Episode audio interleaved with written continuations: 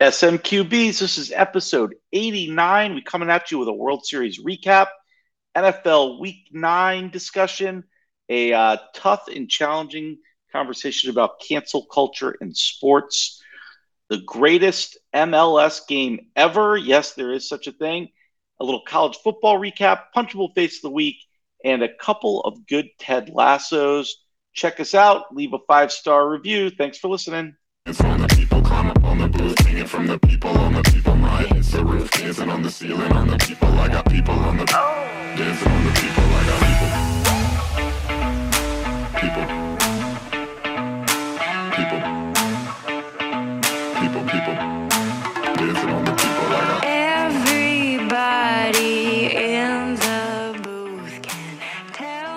SMQBs, this is episode 89. And despite Rooster's background, I can assure you this is not the Mark Bavaro episode. It's an outrage.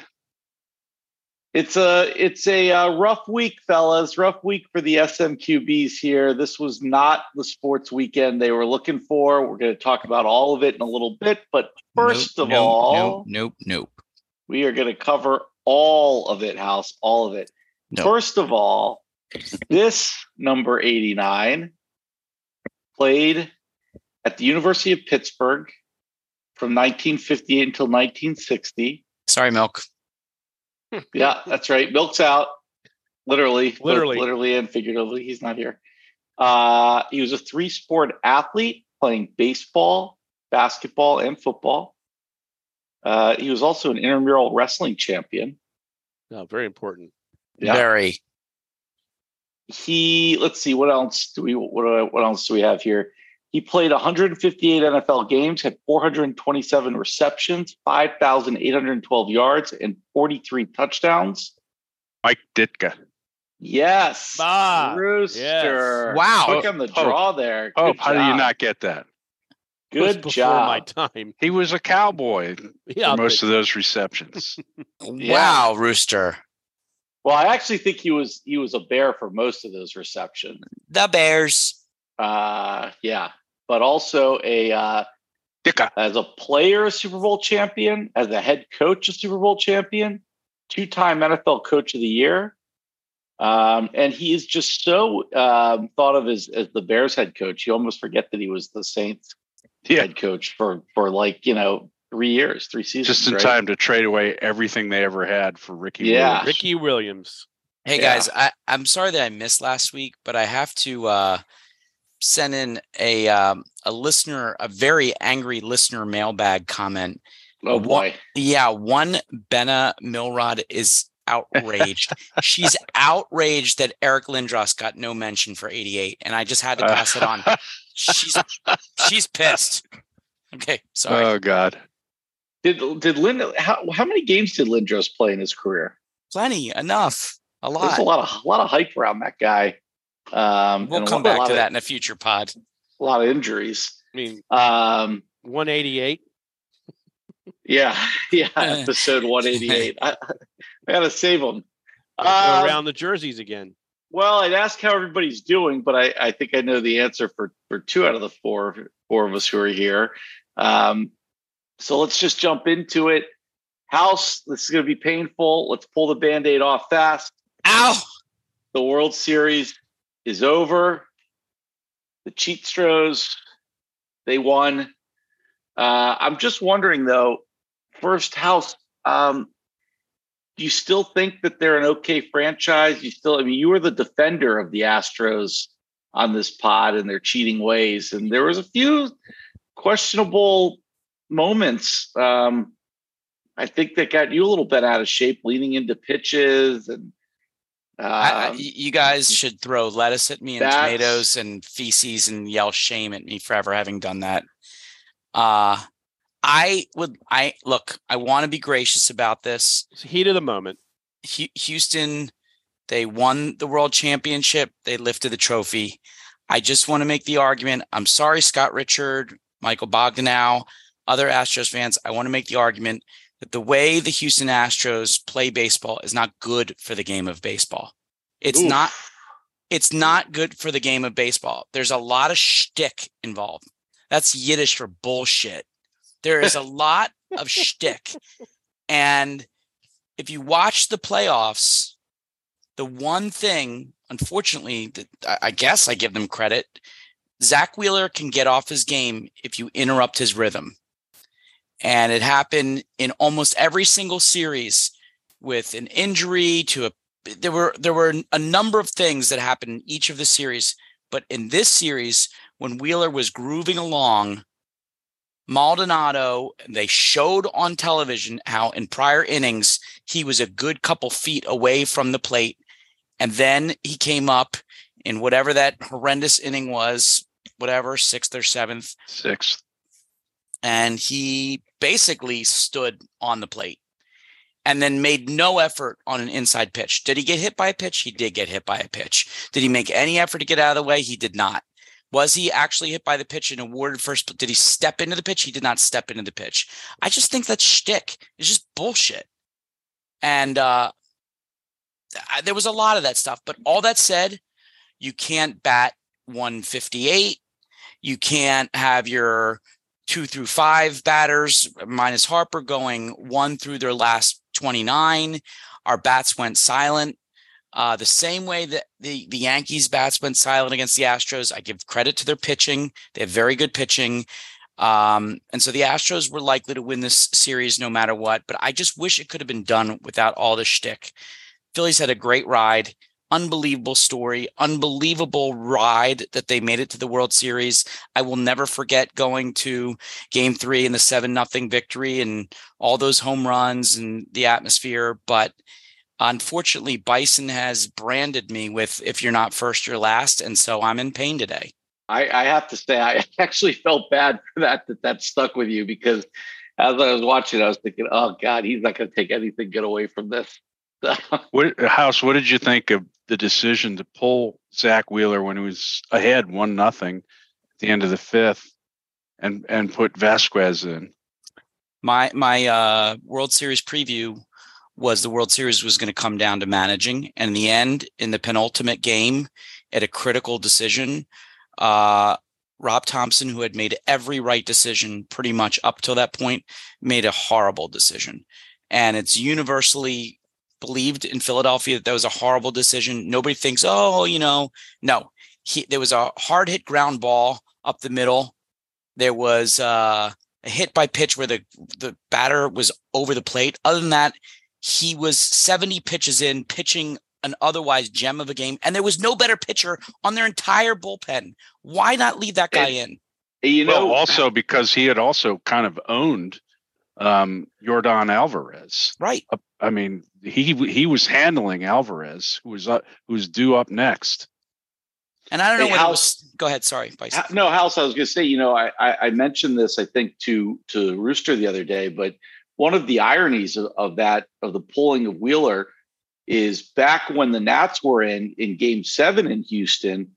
I mean, Greinke was just mowing down the Nats left and right, and he gave Mm. up one mistake to Rendon, and then when Soto came up at some point, they they pulled Greinke.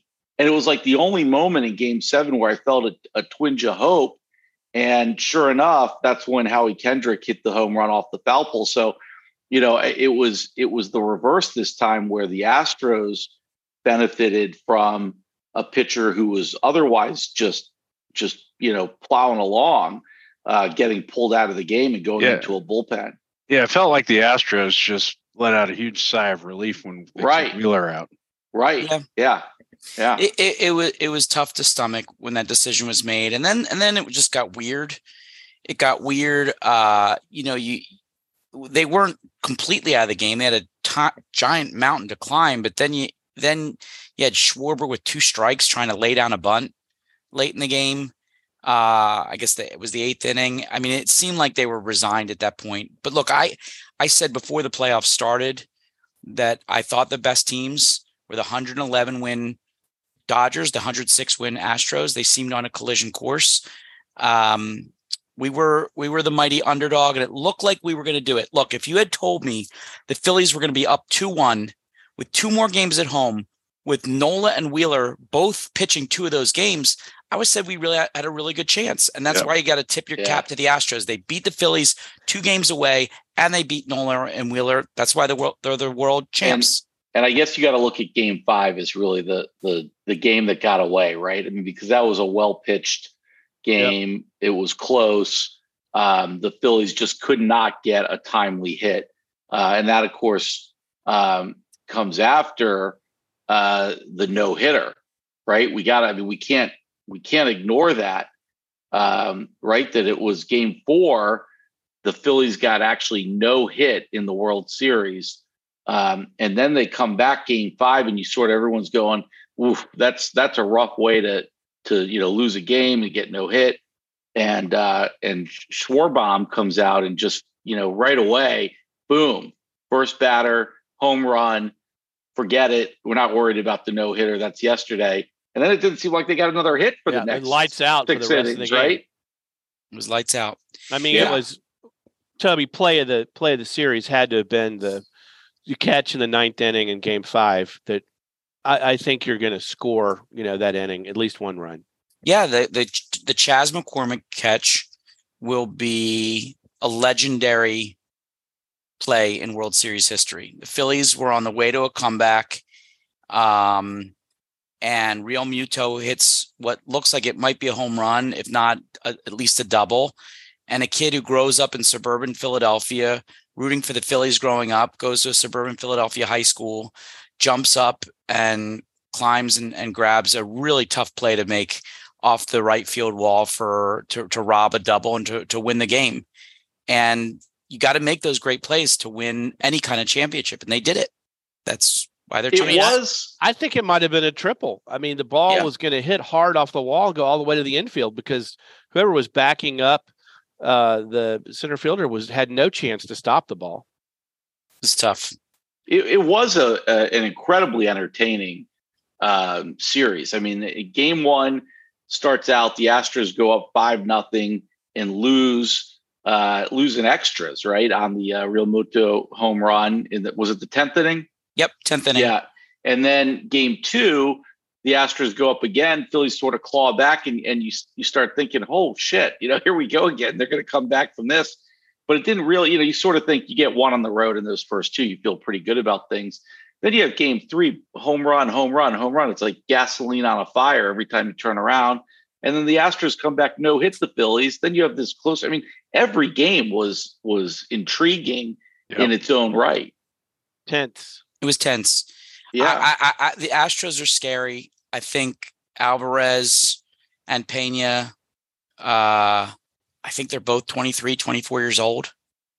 I mean, Pe- Pena's a baby. they're both ba- they're the same age and those guys are terrific terrific players and i don't know the age of javier the no-hit pitcher I mean, they've they've got some young studs on their team. They're going to continue to be a force to be reckoned with. We're going to have to deal with the asterisks for a long time. Pena was the ALCS MVP and the World Series MVP. Plus, And- he won a And a Gold gold glove. Glove. as a rookie. Record. Yeah, he looks amazing. he looks like he's like he looks like he's like 6'6, 240 pounds too, right? I mean, he looks like a big dude. yeah. Well, here's just so we can look ahead a little bit.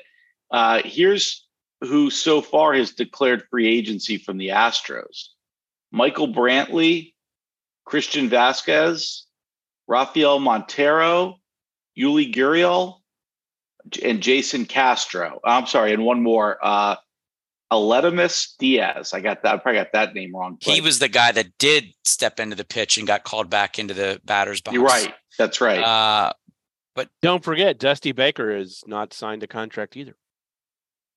yeah, interesting. Interesting. They can live then with he- that. All those Yeah. guys. Yeah. And then here's the Including Phillies. Baker. Here's Including the Baker. Phillies have had declare free agency. Uh, Zach Elfin, Eflin, hmm F, I'm sorry, Eflin, um, Corey Knebel, Nabel, hmm Syndergaard, hmm Brad Hand. I'm sure Mhm. you're bummed about Goodbye. that. Yeah.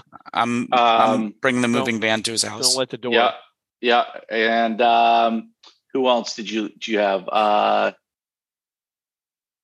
I think that's oh no, Davinsky, In defense. Robertson, Yeah, David Robertson and Kyle defense. Gibson. No thanks. The only one, Zach Eflin, was a reliable number four. He got hurt.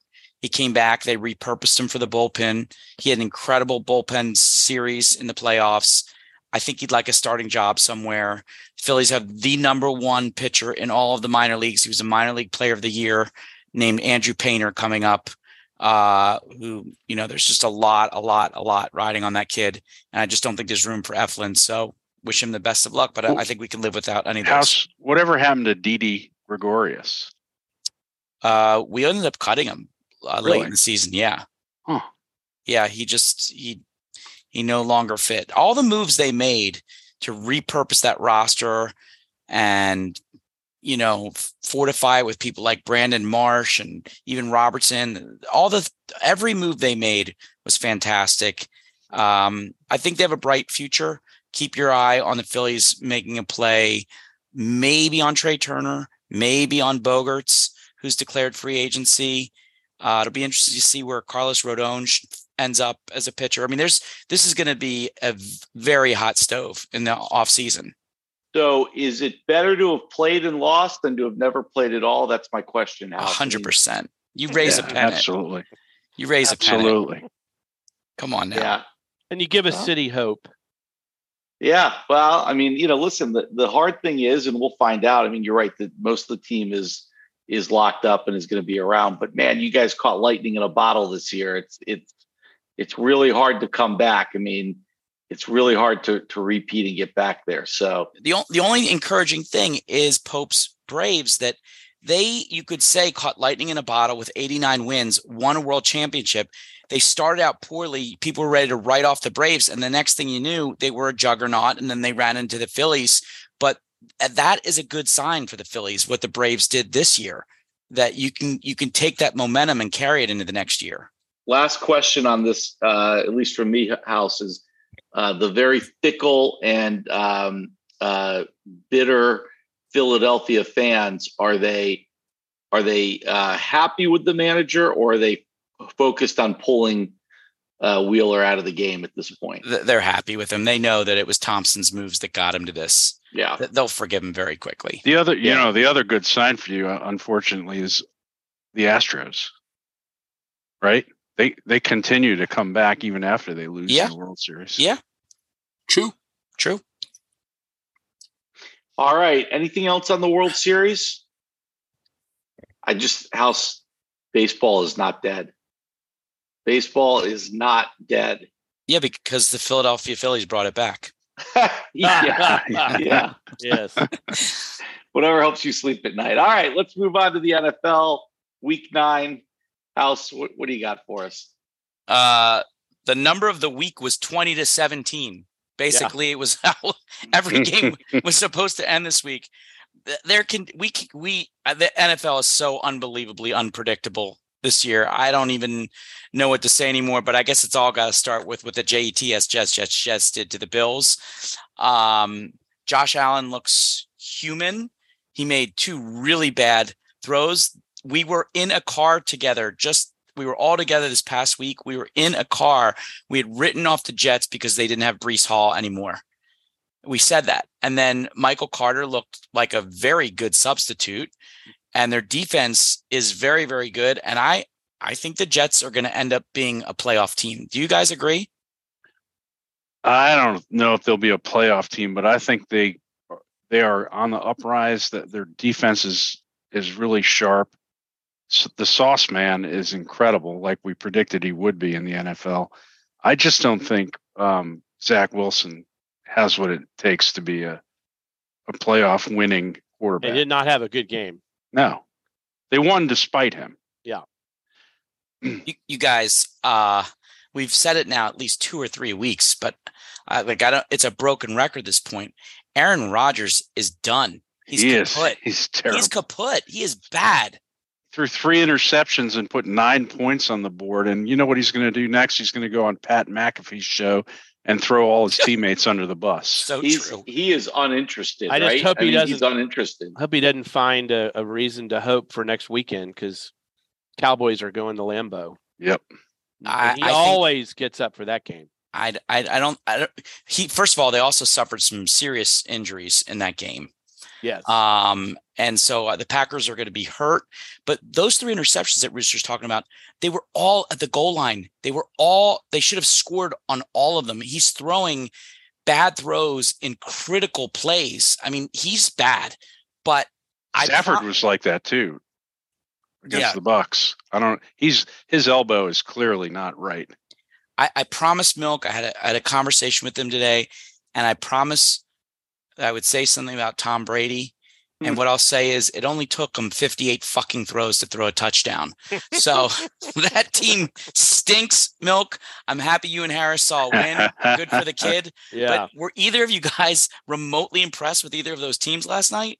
Terrible. It was No. almost unwatchable. the games, the, the the late games were painful to watch. Yep. Just not interesting, not good football, not exciting. Just well, just and ugh. surprisingly, Chiefs Titans. That was the the featured game of the week. That was a dud as well.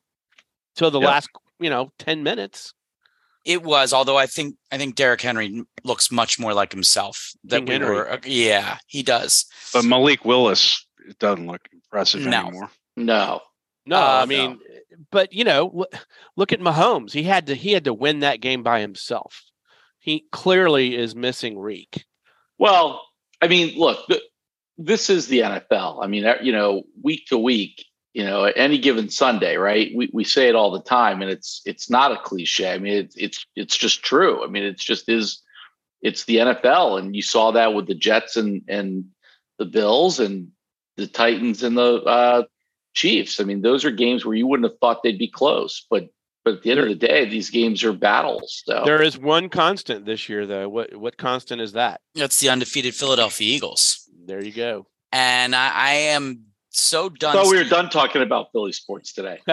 We can Right? still talk about Oh, football. we're just still start. We're starting. uh, Oh, I, I I'm I'm done with all the bullshit about who have you played and all that stuff. It turns out the Eagles at the time they played a team with a 500 record have more wins against a team who had a 500 or better record than any other team in the NFL.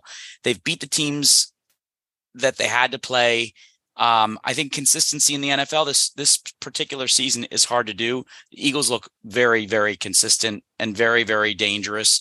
And I also saw I hadn't seen uh, this stat before, this data before, but it's like um, it was like a beat up index. Which team is the healthiest?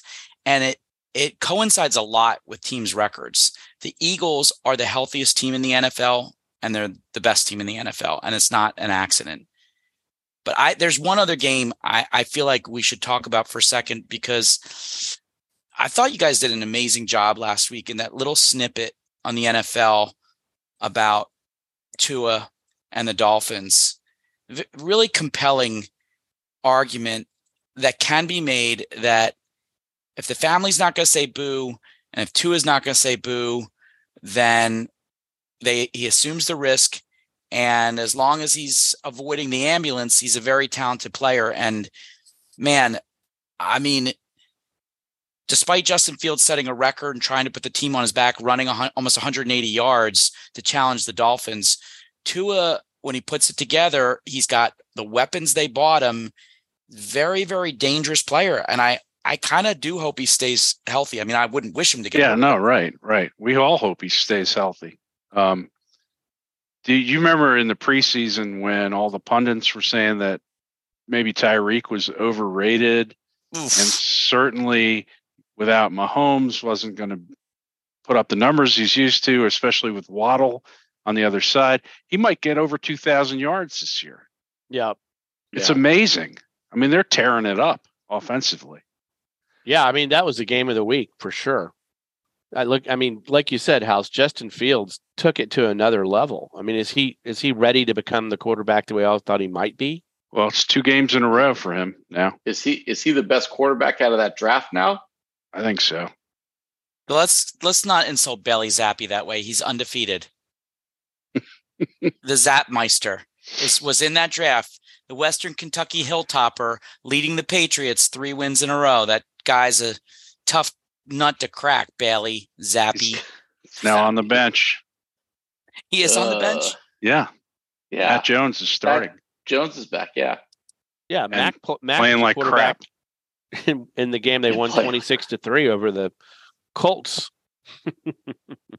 You guys, come on. Frank Reich is a good coach. What the F just happened in Indianapolis? Listen, I, I am not going to speak bad about Jim Irsay. Okay, that's that's not going to happen. But oof, how about a, a big old? I mean, what are they doing there? What are they doing to that I mean, team? the season's over for this team that was supposed to be a playoff team. I think the season's over for the Packers, the Cardinals, the Raiders, all supposed to be good teams this year. So so crazy. Such an unpredictable year. Anyway, So- big big where- game where- next week, and I got a little breaking news. I'm not sure if y'all heard, but Josh Allen is being evaluated for ulnar nerve injury, and status is uncertain for game against the Vikings. Biggest oh game of the week. boy, Hmm. that's huge. Yep. And you know the Bills are going to be pissed playing at home after being humiliated by the Jets. So you know if Josh Allen doesn't play, that, that's going to be an, an even Oh. more interesting game. Oh boy. All right. So so let's re just briefly here. Let's reset where we are in the NFL. I guess we're not. Are we halfway through at this point? I guess Yeah, like halfway plus since we don't have and a an even number. Yeah, literally. we don't have an even number of games anymore. Um, we got the Eagles, the Seahawks, the Vikes, and the Bucks all leading their divisions. Well, aren't they tied with Atlanta though? The Bucks. well, yeah, but they're, Yeah, I the think they're up for some. The, they're up because of the head-to-head. Um, so, but they are they do have the same record. So then I guess the the, the wild card teams would be what the Cowboys, Giants, And the Niners. and the Niners at four and four. I think that's going to hold form. Actually, Yeah. Um, because I think the Niners are only going to improve, and I think the Cowboys and Giants will stay yeah. at least a few games above 500 at least. so yeah. who who would have guessed you'd have a playoff from the NFC uh, that did not include the Rams, Cardinals, and Packers? I mean, that's just I would I would have taken the under on that. massive Beginning of the year. collapse. A Yeah. massive collapse of teams that are supposed to be good. I think Cliff gets fired before the end of the year. He stinks. He looks like a deer caught in the headlights right now on the sideline. He stinks, And and, then- Kyler Murray stinks. Kyler Murray stinks. That team stinks. Yeah. And then in the AFC, you've got the Bills, the Chiefs, the Ravens, and the Titans. And the wild card teams right now look to be the Jets, Dolphins, and Chargers. And That's the a little Bengals bit- are right, and the I Bengals are right I think there. the Bengals get into. I wouldn't count the Bengals out. The Bengals Yeah, and the- Patriots are going to make some noise still. I think. I think the Chargers are a flawed team. I, I'm not. I just don't know. They just don't look good. Yeah. Yeah. Well, I mean, they have. Here's an interesting stat on the Chargers: points for 184, points against 206. That's not usually the uh, point differential of a playoff team, right? Right. They have a lot of key injuries on defense. Their offensive line is not protecting Herbert, and their receivers are hurt. So it's a bad combination. Yeah. House, where are we on the locks? Tell All me the bad news. Um, well, I got to save the best for last because the best is so great. But um, Rooster and I took the Vikes minus three and a half. We were just a half a point off. Uh, and so we both took losses. Rooster's down to three and six. I'm down to five and four. Milk took the Chargers minus two and a half, pulled out that win, moves to five and four. Pope took Seattle, got that win. Pope is the cream of the crop right now at six and three. But how special is this? The man who loves to tie games. Bison had the Rams plus three. It's a push. Oh. Bison gets a tie, and Bison is three, five, and one. Here Fuck we go. me. In Vegas, he loses the juice though. He loses the juice, but we got to put that tie on his record. Damn it. that's, That's so good. Unbelievable. So this week, um, this week I will I will get started. I like uh hold on, I had I had this up here and I don't know where it went, but I like this week the Seahawks. The Seahawks are getting this this this is a weird. We have a couple games that are overseas this week. Um, and so the Seahawks are playing in Munich, Germany. Germany. Uh, and for some reason, the Bucks are being treated as the home team. they suck. They're under 500. The Seahawks keep winning, and somehow the Bucks are minus two and a half. Yep. So I'm taking the Seahawks plus two and a half. Not a home field advantage. Um, so weird. So weird. By the way, Milk, who is currently rooting on the Tampa Bay Marauder Little League team, Go Harris, is taking the Bears minus three at home against the Lions. So we have Milk's pick in it. Bears minus three. Uh, we'll go with Rooster. I think the What's your first uh, I- pick, Rooster? I think the Green Bay Packers are done ski, and I'm going with the Cowboys. Whoa. That's the Cowboys minus five away. At Okay. Lambeau. I mean, Coming off a bye. ridiculous. Coming line. off a bye. I don't think it's that ridiculous. Packers Yeah. stink. Pa- Packers stink. History Bison? Cowboys and Packers. What Listen, can you, I'm what can you I'm tie this week? I'm sticking with it. I'm I'm going. I'm milk. You should be here to defend your team. You're not. I'm going to keep going against whoever's playing the Bucks. I don't think I've I, I've maybe a push. I haven't. I don't have a loss yet with that. So I'm taking Seattle. And The our Bucks suck. our division leader Pope at six and three. I'm just, I'm so tempted to join the bandwagon on the Seahawks. I, I had the Seahawks this week and called it right, but you know, I guess I'm getting complacent because I'm number one, and I think I'll just fuck around and see what happens. I will. I'll take the Titans. I think giving three with the shitty Broncos coming to town. I, I like the Titans. Titans That's a minus loss. three. That's a Okay. loss. Good luck, fellas. All right. Anything else on the NFL? That's it. Well, look, this is a uh, this next uh, segment here might you know sort of uh, blend a little bit with uh, with a punchable face, but but you know we can't not talk about Kyrie and some other stories again. I mean, we we talked about Kyrie last week in the punchable face. Uh, he has not done anything to redeem himself, but we're seeing. Um, you know, we we wanted to spend just a couple minutes talking about what some would refer to as cancel culture or athletes getting canceled. Um, Rooster, what's going on here?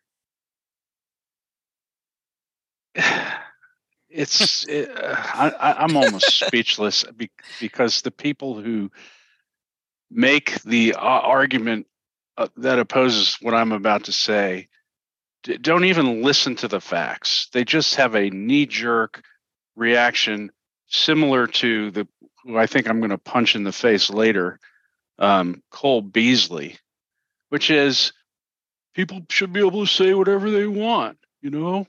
The- you know, we what's the big deal?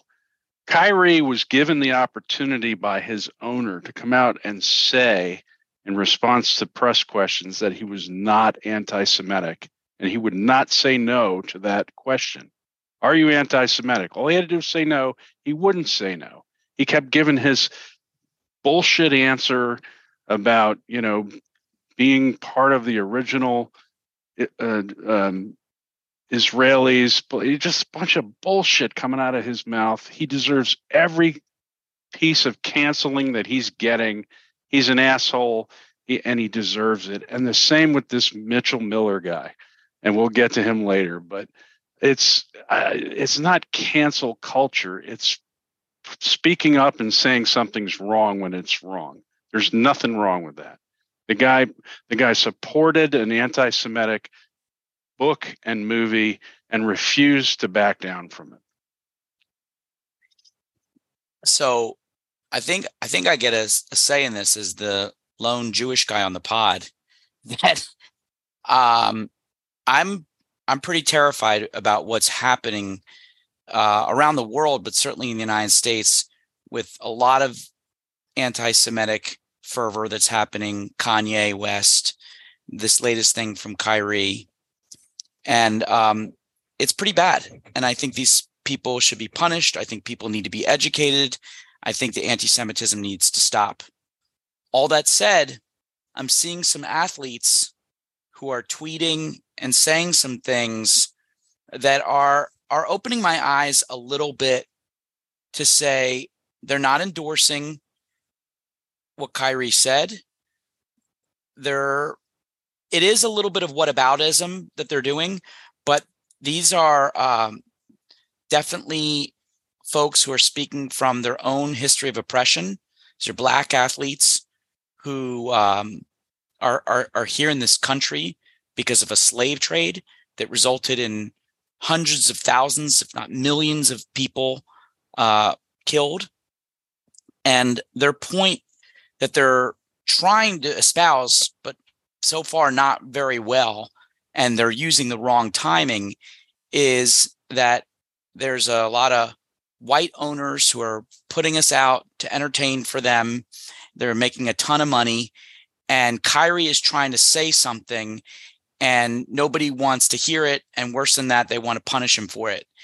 And well, I think he should be punished. And I applaud the Nets what they're doing. I think it's great what they're doing.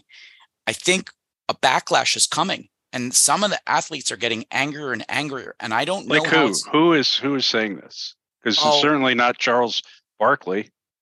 I saw at least half a dozen athletes who said something about like apparently we're not allowed to say anything anymore. I'm with Kyrie is a is another hashtag. There's there's I mean I'll get you names. I, I think Darius Slay is one of them. Uh, and there's there's there's been several others. I've seen several on Twitter who have. Re- Reggie Bullock did it. A Mav. I, I mean, mean, there's there's got- he definitely guys that are standing behind water. him. But Cuban. so, so, so they're just Cuban they're standing him. behind a guy who said the Earth was flat and refused to get vaccinated because the government was trying to put things in his bloodstream to control him or something. I don't mean, think they're saying Kyrie's a I don't think- person. Yeah. Okay, I think they're saying we're part of a race that's been oppressed and we're being told to shut our damn mouths again and we don't like it. That's how they're taking it. And but I just that was I'll- my point. That was my point about the whole controversy last time. The the the movement that Kyrie is trying to support traces itself back to like 1800 and had had some good points and even Martin Luther King picked up on some of their points but that doesn't give them the right to then take that and say there's you know the Jews are to blame for everything down with the Jews that's what they're doing and there's there is no defense for that all I'm saying is I think a backlash is coming and I think it's going to get louder and I don't know where it's going to end up. But I it you know it's it's it's an anxious moment for sports and Kyrie is a big big star. Um and he's definitely has his supporters within the NBA. So I don't know where this is going to end up, but it's not good. Well, House, what I was saying is that so Reggie Bullock, you know, uh, tweeted that he he stood with Kyrie, and then uh, got a lot of pushback for that from the uh, Mavs fans. And Mark Cuban, who's Jewish, came out and said, "Look, you know, I'm I'm as anti, I'm against anti-Semitism, obviously, as anybody else, but I support my player, and um, you know, I don't agree with him." but you know reggie bullock's done a lot for the transgender community i mean his story is well known and i stand with reggie so it was a real interesting kind of twist on what you're talking about with somebody in the nba who's very well respected mark cuban supporting a player who said they stood with kyrie Malcolm Jenkins is another one that's been behind him. There's there's definitely several athletes across sports. listen i just what i say to those athletes is educate yourself because this movie hebrew to negroes wake up black america supports the notion that the holocaust never happened It's horrible. It is horrible. And I and I agree with you. What they're saying is coming from an uneducated stance, but they're also coming from a different place too, saying somehow I and I think we can walk and chew gum on this at the same time. I think we can tell people that anti-Semitism and Holocaust denials are horrible, but that also black voices need to be heard. And their own oppression is a story that needs to be heard. oh absolutely But- absolutely you know it, it does look this this this gets complicated because of this house which which you've raised um but you know at the end of the day this is the the quote unquote marketplace of ideas people can say what they want to say uh and they can and now everybody can tweet what they want to tweet right but you have to also be ready to deal with the backlash to it Okay. If the backlash is a company that you have a, a an endorsement deal with says, hey, we're not interested in that. That's that's you know your prerogative. You you can say what you want to say, but you have to be ready to deal with the consequences. If a team says, "Hey, say what you want to say," but we're not going to we're not going to you know send you out there to play uh, and to and in front of our fans, then that's you have to deal with that. I mean, those are the consequences. This is we live in a capitalist society. Unfortunately, I think capitalism drives more of this, and the dollar drives more of these decisions and these these people come out and criticize than do uh, values, morals, and ethics. Unfortunately, uh, but you know that's that's the that's what you got to deal with. And so Kyrie, you know, he can make a a this guy. He's a smart guy, flat earther or not. You know, he's he's a pretty smart guy. I think. Uh, I don't agree with him on most of what comes out of his mouth, but I don't think he's dumb. Make it make a decision. You want to come out and and promote this and not back off and keep going and keep going and keep going. Be prepared for the consequences of what you say. Um, and and that's you know I think that's different than than being canceled, right? I mean, look, um, uh, uh, what's his name? I'm drawing a blank right now from the 49ers. Um, Bosa? No, No. Kaepernick. Kaepernick. Yeah. oh, Kaepernick. Cap. Oh, Cap was canceled, right? Cap was canceled. He was definitely the owners- canceled. They, the owners didn't give him a job. He didn't say a Like, they- goddamn thing either. Th- That's right. And there was a concerted effort to keep him out. Uh, but, you know, for the, and, and so for some of these guys, though, you know, you got to deal with the consequences. You got to deal with the consequences. And I think that's, it, it is complicated, though. This is a tough, a tough spot. A- And I just want to say to our listeners that we are fully cognizant, or at least I am fully cognizant, but I think I can speak for all of us. These are four w- white dudes talking this topic. Oh, yeah. out, Yeah. yeah you know, and and I would welcome the perspective of some of our listeners. Send in a video, send an audio, because whatever race, color, gender you are, it's helpful for us, even on this little podcast, to hear different perspectives. This is these are the perspective. We're just sharing that these are the perspectives that are out there. Uh, and and as Bison said, it's it's complicated stuff. It's definitely complicated stuff. I just think we're nowhere near the last of this. Nowhere near it. I think I think it's Le- LeBron James got it right. Barkley got it right.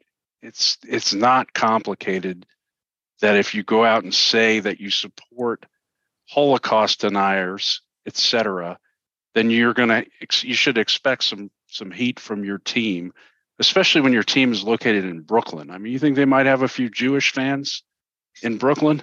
you know the thing that the thing that's happening is that you know there are Nike has canceled them or they won't release the next shoe. Yeah. and so they- now again people are like well Nike hires you Right. know Chinese labor and they're against the Uyghurs and all Well, this that's other the stuff. whataboutism. yeah, that's that's what- what, what about it? So there's a lot of But- but whataboutism Nike- coming it's- from this it's- too. it's also uh, the you know the the kind of argument you hear from from I don't know I don't I don't want to disparage anyone but Nike owns the shoe you know the shoes. Nike owns the right to hand out endorsement contracts.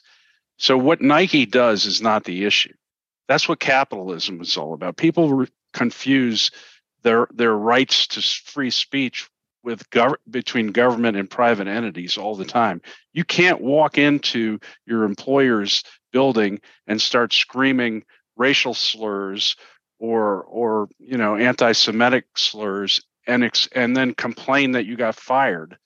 You know Right. they you don't have a, a free speech in your in a private building. That's the Right. government you know and people need to get that straight All right. Well, definitely complicated, and and yeah, House. Uh, good point on that. We we'd love to hear from people on it because this is, uh, you know, it's it's. I think you're right. I think there's more to come. There's more to come on this. Um, let's switch gears a little bit.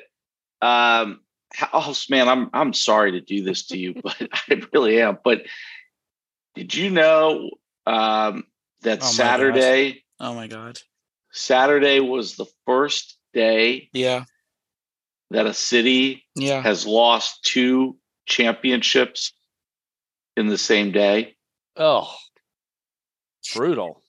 It got it got so bad that it led to Sunday hundreds of people showing up to an empty pier to watch a guy eat his 40th consecutive rotisserie chicken in a row. That's how. That's we had nothing. We had no other way to recover That from is the Saturday. pit of despair. It's That the pit is of despair. that is yeah. Let's go. We just Tell lost it all. Let's go tell watch us- someone eat a rotisserie chicken. House, tell us about the greatest MLS game ever. I know that MLS is not even a f- close to a major sport in this country. Um, but That's it- enough soccer talk for one. there we go. day. So that's good for me. I will just say this: what MLS is trying to do to bring over international stars. Uh, there's even rumors that one day Leo Messi will come to the Miami FC team.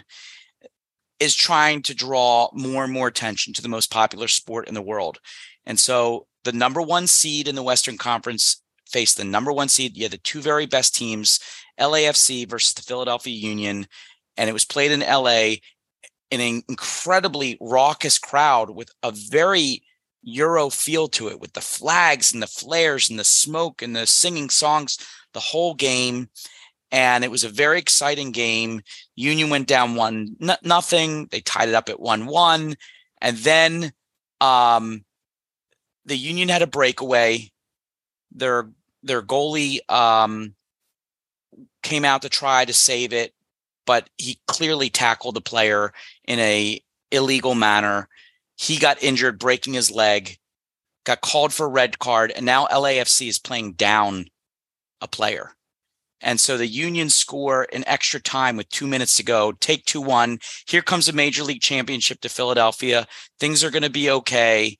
And then with less than a minute to go in the game, the Union let LA run down the field, and a crossing pass comes to who else? Gareth, Gareth Bale, Bale. international superstar who's now an old head, but he's still better than a lot of NMLS players, and he's very tall. He hits a perfect header, and it goes into penalty kicks. Where what does the LAFC have to do? They have to play with a backup goalie who was cut from the Union, who grew up in Philadelphia, who went to Oof. LaSalle High School in Philadelphia, and is Oof. in for the guy with the broken leg. And what does he do? He saves two of the penalty kicks, and LAFC wins it on PKs in really what was one of the most exciting soccer matches you could see. And I only say it to say Philadelphia made two championships and lost them both. I'm done. Were they were they good saves or were they? Oh, incredible saves. No, no, incredible saves. 'Cause It's so These hard to save a penalty kick. Incredible know- saves. The the whole time you were texting about Union, I thought you were talking about Union College. That's so funny. So, House, what I heard you what I heard you say is that we could tune in for the last three minutes of the game and see everything we needed to see. That's true. Fair? That's true. That's true. But the, the, the soccer analysts on TV back in the studio, Uh, they definitely said it was the MLS. It was the best moment that the league has had in its 13 year, whatever year history. It was the best game they've ever had, the best MLS final. And it was entertaining. And sure enough, we lost. And so we're having a second place parade tomorrow. Listen, hey, Is that a The joint good news- parade? The Phillies and the Union? Yeah. the good news is the good news is that while you're while you're still got the Eagles going on, you can now turn all your attention to the Sixers, who are most certainly overachieving this year, right? Oh yeah, I'm sure they are. I'm So hoping never- that the Colts never mind. hire Doc Rivers to be their coach at this point. all right, Pope, give us a little college football. We had a big, big weekend in college football.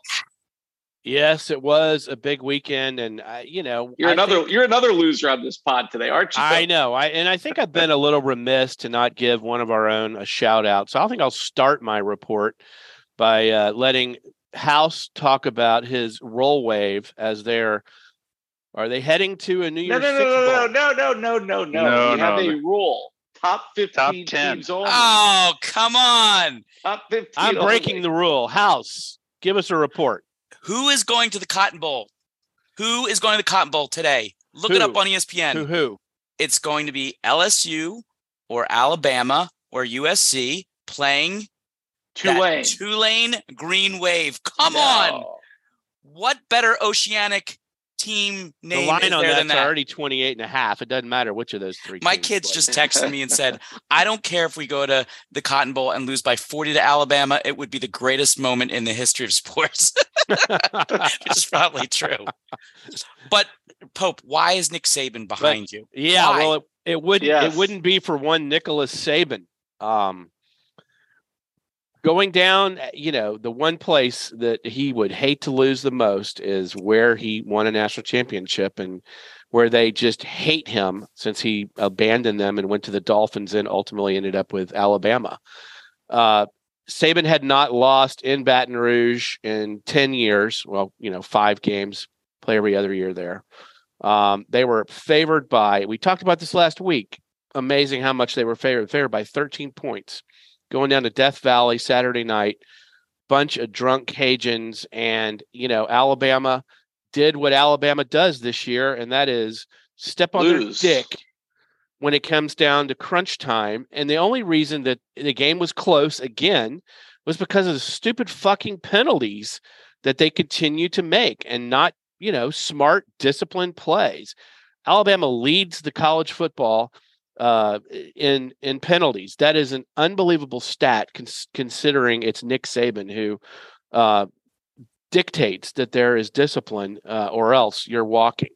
So, um, Brian Kelly, big old fucking balls, uh, goes for Amazing. a two point conversion in overtime. Alabama scored, kicked the extra point.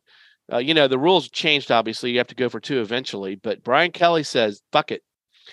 I, I'm gonna I'm gonna put the season on the line because here's what was on the line. If they lose, they're out of the race to the go to Atlanta for the SEC championship. That's their third loss. And you know, the fans are probably not happy with their their first season. But if they win, it's all out in front of them inside track to Atlanta. All they have to do is beat Arkansas and A and M. They've got a game ahead already on on Alabama, so they would have to lose both games, and they get to go play. And we'll talk about it in a second. Georgia in the SEC championship with an outside chance if they win against Georgia of being the first two loss college football playoff team, depending on how other things fall out. So, what an amazing uh, decision that he made and big balls because he got it and you know Death Valley erupted and so Alabama has lost twice on the road both times they've stormed the field so I guess the big question that, that we're hearing is you know is this the end of the dynasty for Nick and I guess my response to that is when the when the opposing team stopped storming the field and ripping the po- goalpost down when they beat Alabama I guess you'll know the dynasty is over but um, clearly not going to the college football playoff this year uh, along with the Fighting Dabos who got annihilated in in uh, Notre Dame. Will this be Um, the first college football without yes. Alabama? Or no, no, without Alabama or Clemson. Yeah. Alabama has has not been. They they didn't go the year that Je- uh, Burrow took LSU undefeated Oh. all the way because they beat. How about that uh, tight end for LSU, Taylor? Is he Jason Taylor's son or Yeah. nephew? That kid's going to be a first round pick some He's someday. a freshman. He's a freshman. Yeah. Yeah, He's he's amazing. Big- yeah, great He's a catch. bit- he- I mean, yeah. you know you got to you got to hand it to LSU and so uh but you know somehow that game overshadowed because of, of how close it was and and uh, the drama overshadowed the biggest game of the week which was uh the dogs just stomped Rocky Top um I don't know if any of y'all saw the game but I mean it wasn't even as close the score was not as close No. Tennessee was not never in that game. no Ten- Tennessee, was never got a in that game. garbage touchdown at the end. Yeah. Absolutely, just to, for beauty purposes. They they they were down three touchdowns that whole game. But did that really surprise anyone? I mean, did, did anybody really think Tennessee was that good? All of the game day crew picked Tennessee except for Luke Bryan, the guest picker. Uh, most Tennessee was a popular pick. That Hendon Hooker was on his way to the Heisman. You know, they'd already beaten Alabama. Georgia hadn't done anything really since the first game when they destroyed Oregon. 49 to 3 and now Oregon is you know going to be a Yeah. top 6 team in the college football rankings when they come Yeah. out tomorrow. So um, Georgia flexed their muscle. I mean, you could say they played to their competition level, but they sh- clearly showed, you know, they're the top dog, pardon the pun.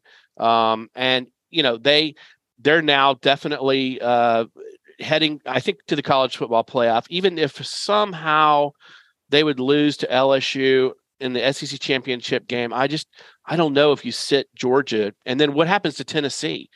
Because that's a bad loss for Tennessee they don't have another chance. They can't get to the SEC championship game, so they're just you know, they beat Alabama, but you know, LSU beat Alabama. So does Tennessee really have an argument to go? Probably not. That's a just a horrible loss for them. Ohio State and Michigan, uh, they're on a collision course. Um, you know, they'll be undefeated, and will a will a one loss TCU. TCU look, nine well, and zero, baby. about TCU. TCU. So TCU is still unimpressive. They another fourth quarter comeback against Texas Tech, who sucks. Uh, but TCU, we're going to find out in the next couple of weeks. So they go to Texas on Saturday night, and you know Sark knows this is his opportunity to put his stamp on the program and get TCU is losing win. that game. TCU is losing that game. game day is going back to Austin uh, uh, for for that game, and you know, I I think with that college football environment they had for the Alabama game, it'll it'll be very similar for TCU, and I just don't think TCU their talent level is not a top four team, and I think we'll see them exposed on Saturday. night. How is Ole Miss this year? Well, you know, I mean, they they had uh, a loss to LSU, which derailed them, and they play Alabama Yeah, they could. Uh, they, on Saturday night, but you know they they also like Alabama have no path to the SEC championship game. So obviously Lane Kiffin would love to kick dirt on Saban while uh, while he's down, and you know Saban's obviously going to be uh, getting the team fired up for that game. I mean, it, it'll be a grudge match, and it'll probably be a track meet. Raise raise oh, your talk hand. about your alma mater. I know. So I was like, my segue Yeah. was speaking of track meets, the track meet on the hilltop on Saturday night, the no- game that nobody saw, including your own, seventy-seven to sixty-three, the most points ever scored in an FBS regulation game. Absurd. Tanner Mordecai, ten touchdowns, nine passing and one rushing. They were up. They had fifty-six points at halftime, and they took the they took the gas off in the second half. Otherwise, they, you know, could have hit 80 or 90. Um, unbelievable game. I mean, you know, not much defense played, obviously, by either team. Uh, so, you know, biggest weekend of college football yet. It it It- really sorted out where we're headed, I think, for the last couple weeks of of the season. And, you know, the big game next week is is TCU at UT and Tulane is hosting UCF in a big game that'll determine probably you know pretty far to who's going to go to the New York New Year's Six uh, bowls, and then the Oregon and LSU, USC, uh, and uh, UCLA are all still kind of waiting on more um, chaos to get up there to the top four. I think what this weekend proves is that once they expand the playoffs, college football is really going to get super, super entertaining because I think this year it's going to be like, can anybody beat Georgia? I think it gets more interesting when you've got 12 teams than Georgia and a few also rans. What year is uh, DJ Uiagalelei? Is a Junior? sophomore? Junior, I think maybe. So he's been yanked from two straight games. Yeah, What, yeah. What's happening to that guy? Dabo doesn't have any confidence in him, and he's not exactly you know giving him a reason to. Um, It's not good. Yeah, no, I mean, and, and all, uh, guys, I predicted this one. I said Clemson had a hard time, should have lost to Syracuse. They were going to get, they're going to get beat in uh, Notre Dame, and Notre Dame is continuing. They've now won six out of seven, including what four top twenty-five games. So, uh, you know, the program has been turned around pretty quickly during this year. hmm And then uh, some breaking news, the uh, the Houston Cougars defensive coordinator was just hired by the Indianapolis Colts to be their head coach. That'd be so good. That's funny. All right, that's enough college football. Rooster, give us a punchable face. Come on, man. And with the local DBC news, LL Cool J with a triumphant comeback. Morris Saloon. But tonight, Don't call it a comeback.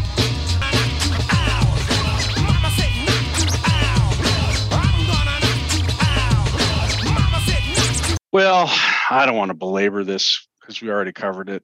It was going to be Cole Beasley, but really it's all the people who out there have knee jerk reactions to these stories that we covered without ever checking the facts. So, for mm-hmm. example, on this Mitchell Miller story, the NH- NHL kid who was drafted in 2020 until the Coyotes got his backstory and rescinded. I heard that story and I was like, what? The kid did something when he was 14. Everyone deserves a second chance in life. You know, he he did he he he was convicted. He suffered his the penalty. Give him another chance. But then I read the story about what he actually did, and it's like, what you know, some people are just irredeemable.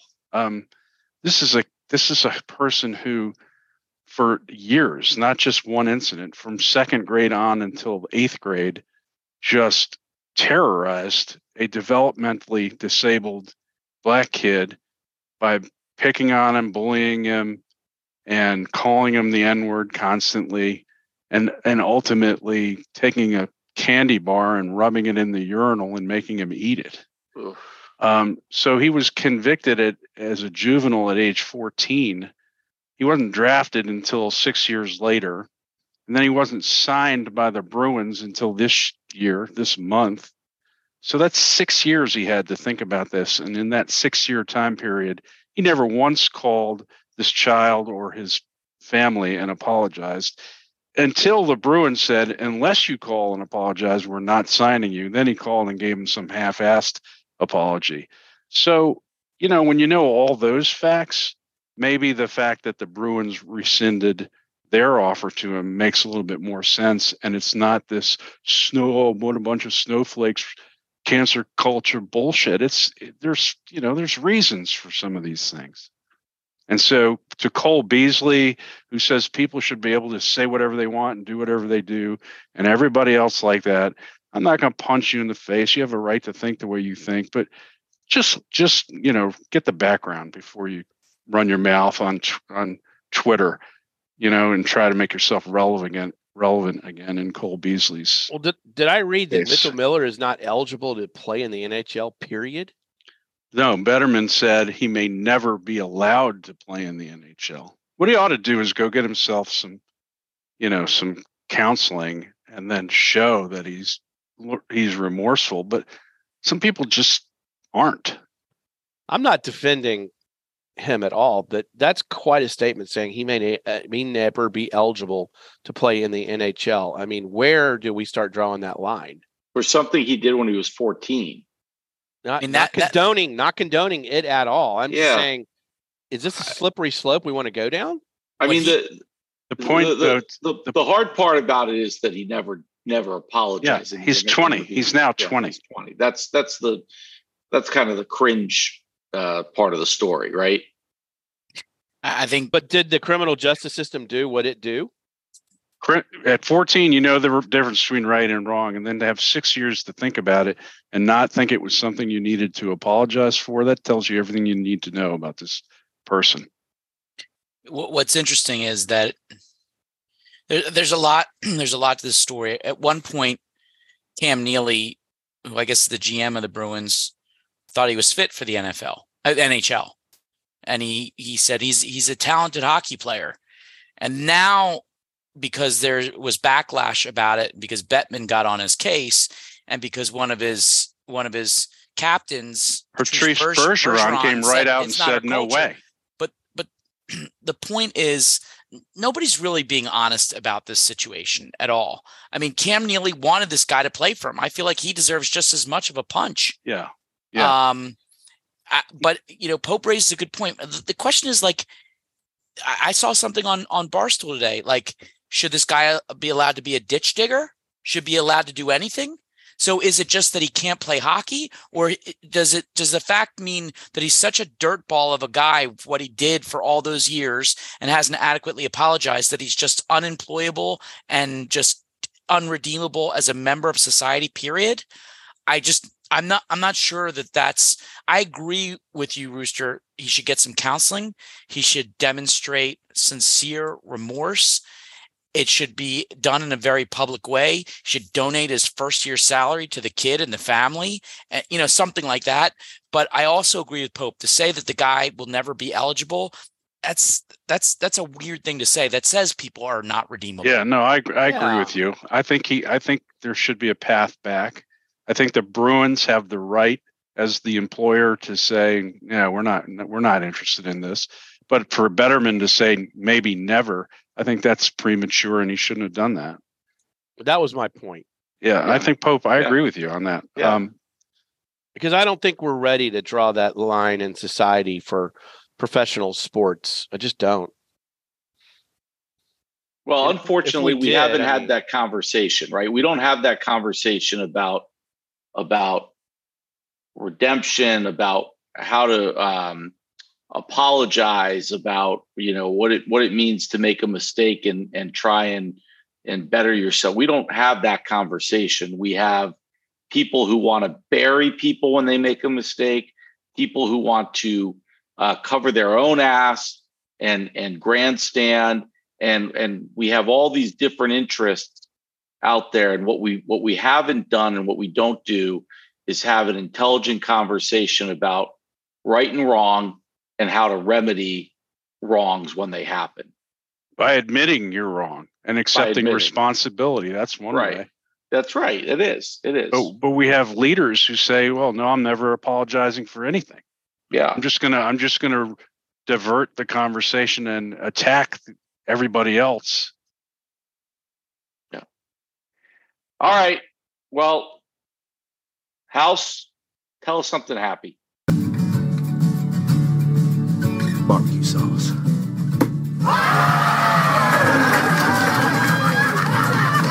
Yeah, I mean, there's so much ugliness here. I feel like we need not just one, but two lassos. So I'm going to give it to you. oh wow because you know this past draft there was a promising uh, kicker that hoped he'd get a call and be drafted, but alas, poor Dicker the kicker. Oh God, not Dicker the kicker. He he He Dicker gets the a lasso. Dick, Dicker, Dicker the kicker didn't get drafted, and so it was that poor Texas kicker Dicker the kicker he went undrafted, and in training camp he even got looks from the L.A. Rams and the Baltimore Ravens, but who's going to beat out you know Tucker and and and Matt Gay like poor Dicker the kicker he didn't have a job, but Jake This but sounds Jake, like a teenage or a kid's book. Poor Right. Dicker the kicker. Jake Elliott got hurt for the Eagles in week four. So what they do, they picked up the phone and they said, Dicker the kicker, please come save us. And in Is his game brother's name Diggler?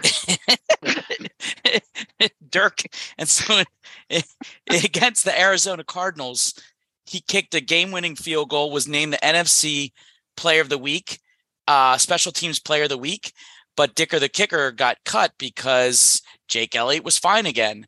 So what did Dicker the But kicker you can't do? have two healthy team uh, kickers on your team like Can't- fantasy football. can't right? have two roster. Yeah, can't have two roster spots because Craig Kelly made sure that that was never going to happen again. So So what happens? Dicker the kicker goes home. He's got nothing to do, so he gets himself tickets to go see Carrie Underwood in concert. And so last week, Dicker the kicker was supposed to go see Carrie Underwood in concert, but he gets a phone call. The LA Chargers say that uh, Dustin Hopkins is hurt, so will you please be a, a kicker for us? And if you guys didn't see what happened at the end of that ridiculous Chargers Falcons game, when Austin Ekeler fumbled, it got picked up by the uh, Falcons. The Falcons started returning it. Then that guy fumbled without anybody touching him. The Chargers picked it back up again.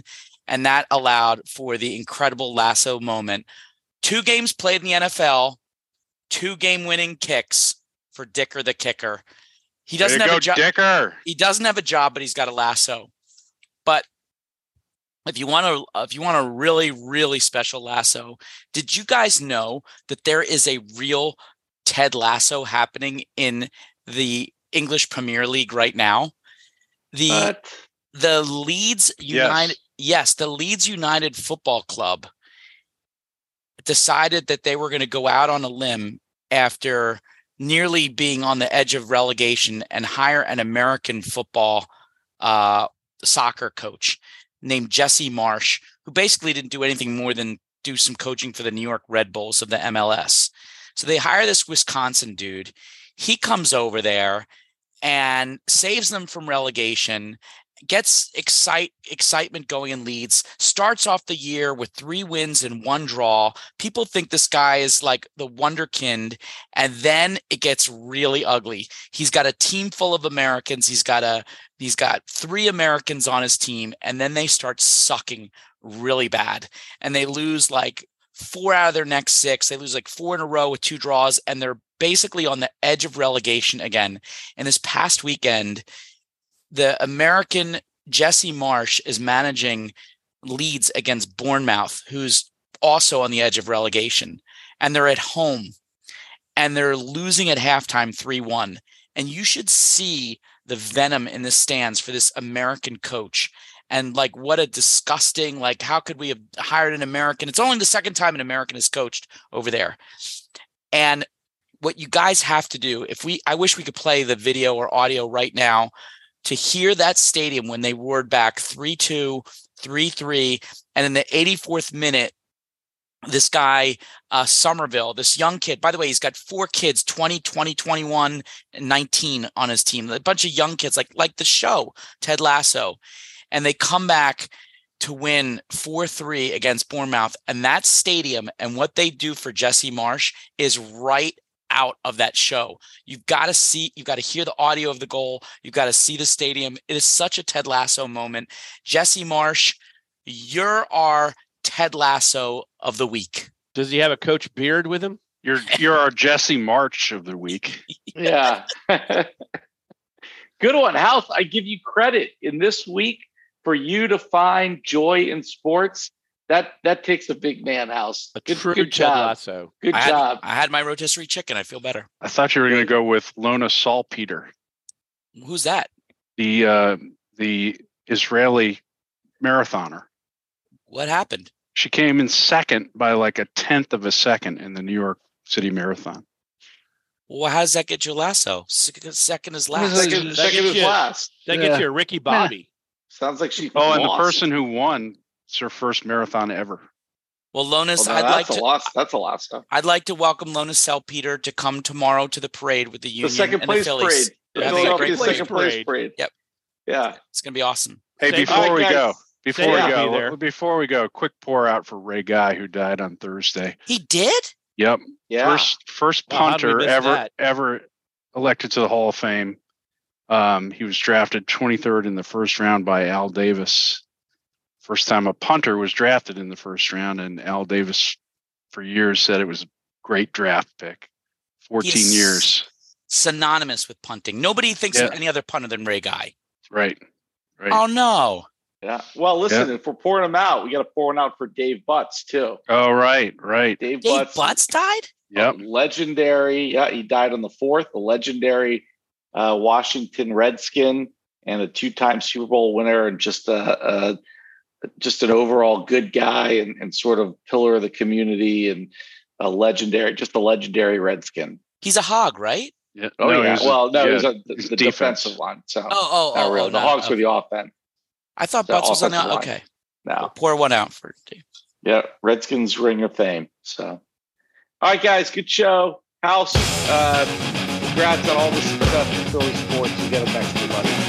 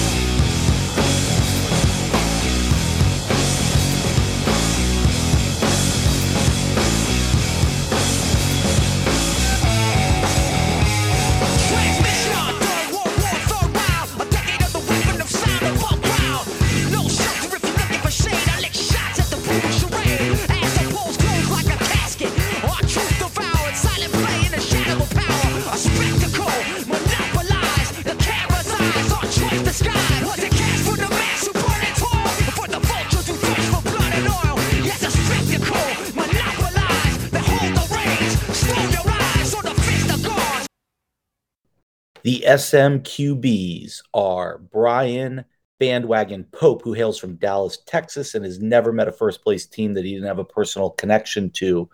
Michael Rooster Phelan, hailing from Richmond, and who roots for teams from New York, or is it Boston?